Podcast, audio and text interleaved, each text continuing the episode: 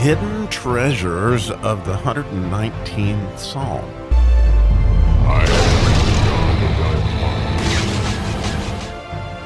I love to do the miracle verses, so we get to dig around today in the eighth verse of the Lamed section, or the heart or loving and learning section.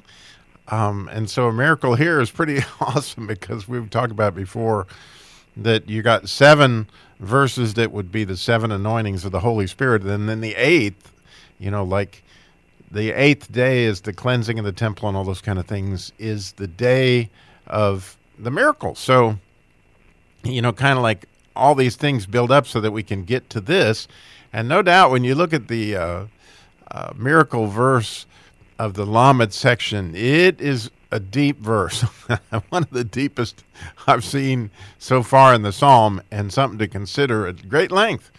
But anyway, uh, the, I will read it in English and then we'll discuss it. So, verse 96 is I have seen an end of all perfection, but thy commandment is exceeding broad. So, it's really helpful to look at this in Hebrew because honestly, in English, I could make almost no sense out of I've seen an end to all perfection. um, you know, I don't know why they translated the word that, but it's it's like perhaps better translated. I've seen an end to all things finite. Um, things that have a beginning and things that have an end are finite, and so when you look at that, maybe that's perfection, but nonetheless, you can look at a day is something that has a beginning and it has an end, right? And um, years and months, and there's all those things that you will see are finite. You know that that's only so far. But then when you say that thy commandment is exceeding broad, then you begin to see, okay, the commandments, God's commandments, uh, mitzvah in this case in Hebrew, are eternal you know, as we know, his word continues on and on and on and on. And so I think it's absolutely beautiful when you look at it in that way that the commandments are, in fact, not only eternal in a standpoint of they will always be there, but also, from my perspective, they have eternal consequences, both good and bad. Let's just take, for example, what I think is probably the first commandment that we hear um, God make to mankind is be fruitful and multiply. Well, what a delightful commandment. I mean, in so many different ways that, wow, we get to have children. And, and that is the process of falling in love with a mate and the process of, of being fruitful is just absolutely spectacular, no doubt. But then again, those children go on eternally to have, right, uh, their own children and their own children, both from a standpoint of you know, generations, but also as those souls go on into heaven, you know, you have an eternal child. And and so is the same if you're fruitful when it comes to the fruits of the spirit, you know, in so many different ways. What a wonderful, beautiful, amazing commandment to be fruitful um, and multiply, right? And, you know, all these things that we would bear much fruit. Well, in order to bear fruit, you got to be connected to the vine, and, and, you get the whole picture of how eternal that is and how near and dear it is to our hearts.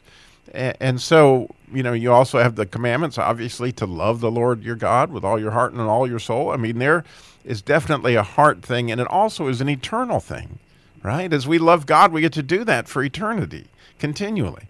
As is loving your neighbor as yourself. As as we begin to, you know, obviously work with saints, and, and I love that passage in Mark chapter ten where, you know, it says you're going to receive a hundred mothers, fathers, sisters, and brothers. Um, it, it's just one of the things that we can really almost count on that God is going to continue to multiply our ministries. He's going to multiply our friendship. And because it's just the way that that works. And the beautiful thing is that it is, in fact, eternal. But just to go back to kids, for example, like, I mean, how amazing is is I, I hope that that you've had a chance to have kids, or you know, maybe a spiritual child. What wonderful things, or adopted, or however that works. But I mean, we just celebrated Christmas in our house and not only did we get to celebrate Christmas with our kids and get to enjoy that. But we got to do it with our grandkids, right? And one of our, my granddaughter is 13, and so she kept Christmas in a very different way than I have two grandsons. one is two and one is three, and oh my goodness, was that something to behold?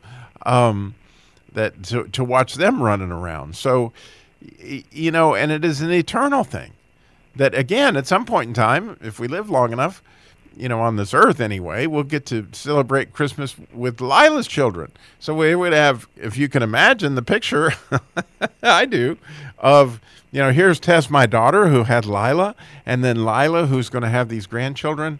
And then, oh, the joy of sharing Jesus with your kids and the joy of sharing kids Jesus with your grandkids. And and again, these commandments that he was giving us are all eternal. And the fact that that's near and dear to our hearts is part of the miracle, right? The miracle of eternity, the miracle of fruit. That every single apple has seeds in it for more apples.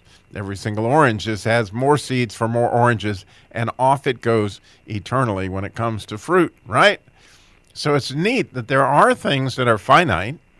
There are things that have a beginning and they have an end. But there are also things that are in the Word of God that are eternal. And, and we get to ponder such things in our heart. And it's wonderful to just perceive that as we're walking through God with God in the finite, that we get to transcend that into the eternal. Just a beautiful verse, both in English and Hebrew from my perspective, now that I have a little bit more understanding. I hope you enjoy as much as I do. And we will look forward to the transition now um, from the Lamed into the Mem, and what a transition that is on the next time on Hidden Treasures, the 119th Psalm.